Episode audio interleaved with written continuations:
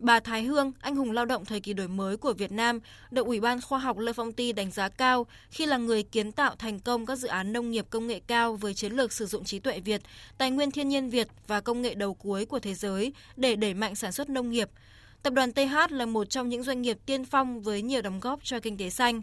Bà Thái Hương cũng là người khởi xướng chương trình sữa học đường quốc gia với mục tiêu mang đến điều tốt đẹp nhất cho trẻ nhỏ, phục vụ sứ mệnh vì tầm vóc Việt. Tập đoàn TH do bà dẫn dắt đã đồng hành cùng ngành giáo dục Việt Nam nghiên cứu mô hình bữa ăn học đường và nhiều hoạt động cải thiện dinh dưỡng thể chất cho trẻ em.